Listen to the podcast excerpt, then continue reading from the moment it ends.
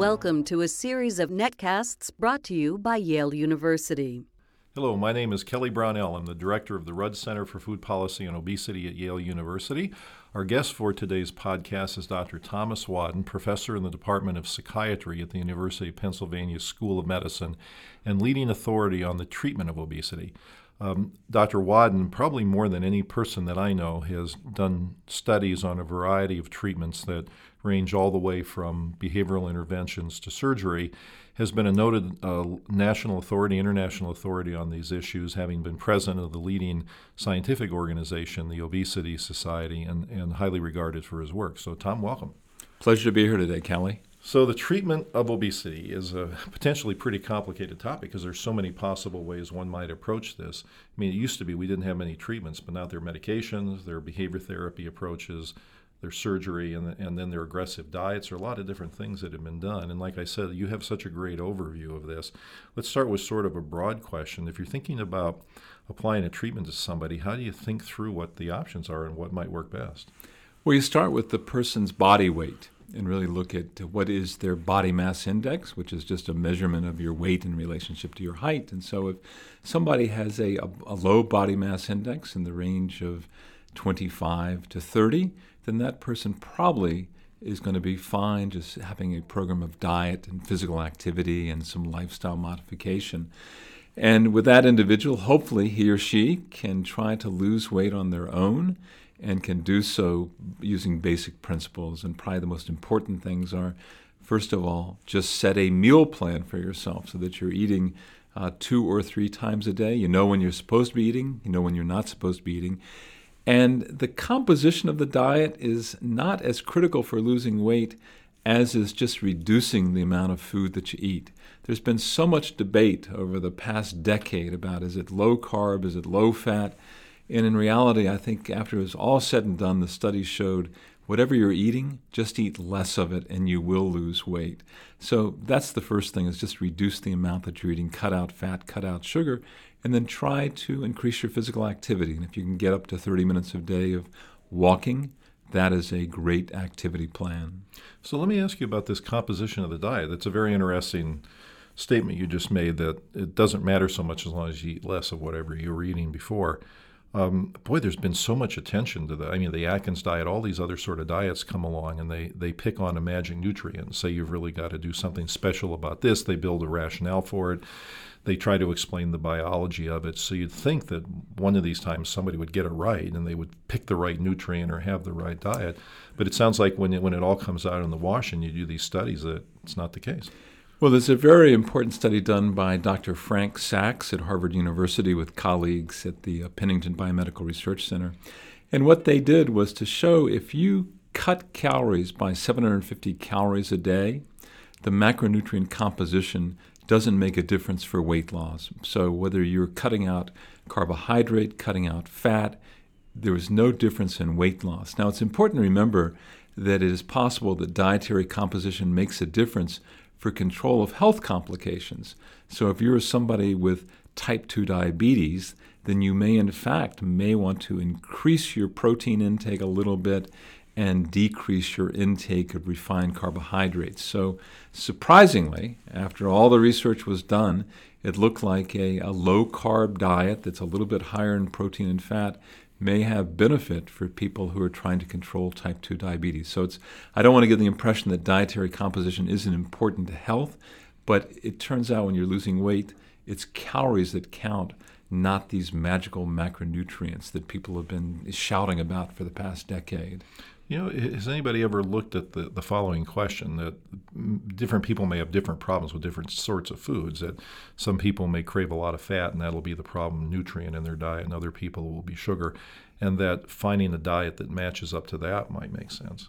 Well, I think you put your finger on it. That given that calories count, that gives people a, a, great latitude to find a diet that they find is compatible with their food preferences, their taste, palatability, and from that standpoint, find the diet that you like and that you can adhere to. And ultimately, that's going to be the diet that works. There have been just numerous trials that have shown that, that you've got to find something that you can adhere to short term and long term if you're going to be successful with weight loss. Okay. let's talk about drugs. Um, you know, drugs come down the road, and there's a lot of excitement about them. They get introduced into the market, and this seems to be a pretty continuing process um, that's happened over the years. What's the current status of drug treatment for obesity? Remarkably, there's been very little progress in drug therapy for obesity since uh, 1999. That was the last time a, a, medication was approved in the United States, and that was the medication Orlistat. Prior to that, in 1997, uh, sibutramine was approved. Sibutramine is known as Meridia, and then Orlistat is uh, known as Xenical.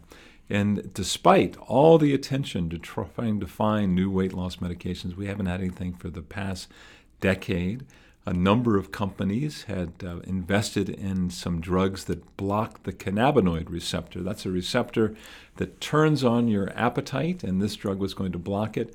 That medication turned out to be associated with negative psychiatric effects, so an increased risk of depression and suicidal ideation.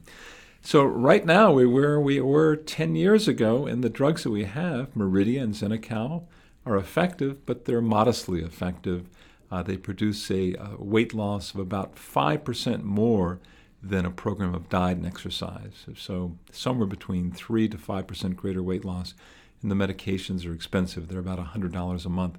So, there's not a whole lot of uh, activity in weight loss medications currently. Probably the most popular medication is something called phentermine, which was part of the fen-phen combination. That medication actually is effective and it's economical. There are three drugs on the horizon that will be going before the Food and Drug Administration in the next six to 12 months. Uh, they include uh, one medication, which is putting together a, a, drug called bupropion, which is already approved for depression and for smoking cessation, and it's being combined with naltrexone, a drug for alcoholism. So that drug is being tested. It produces, uh, again, modest weight loss, but potentially could be a benefit. Another medication that's using phentermine in combination with something called topiramate. Topiramate is an anti seizure drug.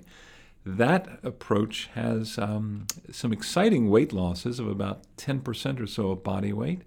And then a third drug, which is looking at a medication that acts on the, the serotonin receptor in the brain and the hunger center.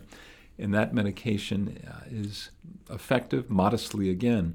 So I think it's possible we'll have a new weight loss drug approved. Even if we do, however, the question still remains who's going to pay for it? Because these medications are going to cost probably three to five dollars a day, and in most cases, overweight individuals are asked to pay for those medications out of pocket. So that's going to be a barrier to their widespread use. You know, it's so interesting that um, there are more drugs that have been introduced during that period of time since 1999, as you mentioned. Um, because it's not for want of trying. The companies are spending tremendous amounts of money to, because the, the potential payoff could be enormous for them. Does, does that tell us anything about the causes of obesity? And I mean, is it is this a problem that has so many inputs and so many causes that you're just never going to find a single drug that would override all of them? And it's only likely to work for a subset of the pop. I mean, does that kind of philosophy make sense? Does can we assume anything from the fact that these drugs keep coming along but produce disappointing results for the most part? Well, you've, you've put your finger on it that when you're trying to modify the body's uh, ability to regulate food intake and actually just to regulate weight, that you're, you're coming up against problems. So anytime you try to influence a component of hunger and you can suppress that, that is overridden by another signal from another part of the brain. So, as you can imagine, uh, we are we have evolved so we're exquisitely sensitive to making sure that we eat enough to stay alive. And so, anything that is suppressing hunger signals potentially is going to be overridden in another part of the brain. It's like playing whack a mole. You sort of suppress one thing here and it pops up in another area of the brain. So that's made it very difficult. Uh, beyond that, I think we end up with the problem that no matter what drug you provide people that's going to be effective, it still is going to have to compete with what you have described as the toxic food environment. So you can put everybody on a medication, but if you're still exposing them to huge portions of food, high fat, high sugar foods, encouraging them to eat 24 hours a day, Uh, there's no drug in the world that's going to be over, able to overcome the toxic food environment. So, in order to truly be able to see the true benefit of medication, you're going to still have to try to change that food environment that is eliciting all of this desire to eat in people. So you painted a very interesting and important picture here that um, the environment bears down on people, and then there's there are biological adaptations that occur when people lose weight. And for the people listening to this podcast, one of our previous visitors was Dr. Rudolf Leibel from the um, from Columbia University, who's done a tremendous amount of interesting work on that very topic about what the body does as people are losing weight and how it becomes hard to lose weight because the body adapts and fights off the the weight loss and things. So between the environmental barriers and the biological barriers, I mean, could could you make an argument it's futile to try to treat obesity? I mean, do you think we're still making progress, or do you think we stand with that? Well, I think we are making progress on the treatment of obesity. It uh, would be facilitated by a, a, couple of things. One is we'd have far greater progress if we could change the, the food environment and the physical activity environment. That's going to make all these treatments more effective. And then I think if we can start to target uh, changes in brain activities in response to dieting, which Dr. Leibel has talked so much about, that is going to be a big help. So, Dr. Rudy Leibel, that you mentioned, has shown that when you go on a diet and you restrict your calories and you lose weight, you have a big drop in a hormone called leptin. And leptin causes a reduction in the number of calories that the body needs to maintain its basic function. So your, your resting metabolic rate drops about 10%, and then the energy you expend during physical activity drops about 30 to 40%. And Dr. Leibel has shown if you give people leptin, if you can give them exogenous leptin, you can normalize this sort of energy efficiency that occurs with dieting. So I think that's where we're going to see some progress when you can really develop treatments that target the complication that's being developed as a result of dieting. Well, good. That's a little more hopeful, which is nice. It, it is a little bit more hopeful. And, and the reality also is that people can lose weight if they can just change their personal food environment. I mean, we live in a an environment again where we're we're encouraged to eat all the time, but if you somehow can make a personal environment where you keep all these high fat, high sugar foods at arm's length, you'll be able to lose weight. It takes more effort. We wish we could make it easier for people to do it, but it can be done. Let's talk for a moment about surgery. More and more people are having surgery for obesity, and I know over the years the techniques have been greatly improved and refined. Um, what's the current status of work on surgery for obesity, and what, what sort of techniques are being used now? What kind of weight losses are you seeing? Well, first, surgery has grown in popularity. In this past year, uh, 2009, I think that there are approximately a quarter million bariatric surgery procedures conducted. There has been enormous uh, growth in the interest in something called laparoscopic adjustable banding and that's where you go right below the esophagus at the top of the stomach, and you literally put a, a band around the stomach and you create a little pouch of about the size of one ounce. And what that pouch does is it makes it impossible to eat a large amount of food, as you might expect. It doesn't change any of the uh, digestive processes, it just decreases the amount that you can eat. In this uh, lap band, as it's sometimes called, that's a specific type of procedure produces a weight loss of about 20% of initial body weight over a two year period. So that's double what the best drugs would do. That's exactly right. So the best drugs, the best lifestyle program does about a 10% weight loss. So it produces about a 20% loss. It's been uh, very popular. I've been astounded to be watching television and now see ads for the lap band and to be seeing all these billboards for it as well. So it's it's definitely here. Now the problem is that in some cases the lap band is ineffective because people are able to expand their pouch over time. Sometimes the band slips, it needs to be reoperated. So, in 30 to 40% of cases, uh, people are not going to get the result that they want two or three years later after the procedure has been done. The old uh, true gold standard operation is still the gastric bypass. In this case, you again create a small pouch below the esophagus and then you take a, a limb of intestine, the jejunum, you attach it to this little pouch, and the food bypasses the stomach. And this operation seems to be more durable in terms of it produces a weight loss of about 30% of initial body weight. And the weight loss is sustained fairly well, so that at two to three years after you've had the operation, you'll probably have a loss of about 25%. The most striking thing that uh, people are finding today is that this operation actually changes body weight regulation. And by that I mean there are hormones that it affects so that it lets you feel less hungry. It decreases a hormone called ghrelin that's produced by the stomach. So it, it quiets that down so you don't have hunger.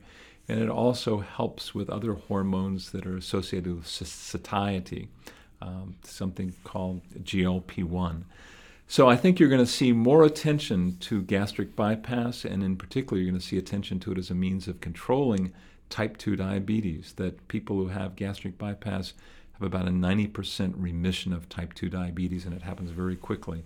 Pretty so, remarkable. Pretty remarkable. And the surgeons, as you might imagine, feel like, well, uh, currently, the criteria say you have to have a body mass index of 40, which is about 100% over your ideal weight. So you double your ideal yeah, weight. double your ideal weight.